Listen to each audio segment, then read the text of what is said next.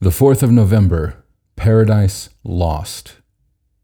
Genesis 3:24 God drove out the man, and at the east of the garden of Eden he placed the cherubim and a flaming sword that turned every way to guard the way to the tree of life. Excluded. School pupils are aware of what happens to any pupils who continue to make trouble in school. They are excluded. This exclusion may be for a week, or in the worst of cases, it may be permanent.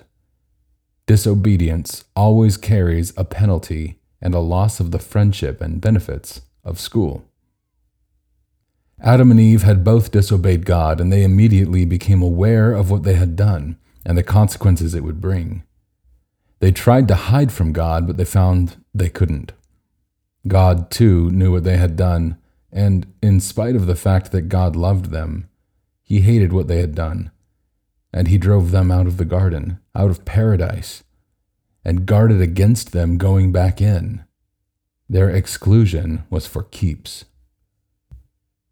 This is the Bible's way of telling us about sin. Sin is disobedience to the commands of God. God hates sin.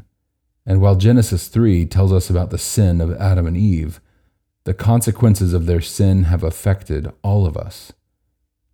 All have sinned and fall short of the glory of God.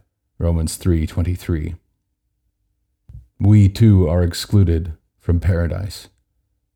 But in God's mercy and grace, Jesus came to rescue us and bring us back to God, back from our exclusion. A prayer. Dear Lord, how I thank you for your saving grace to a sinner like me. Amen.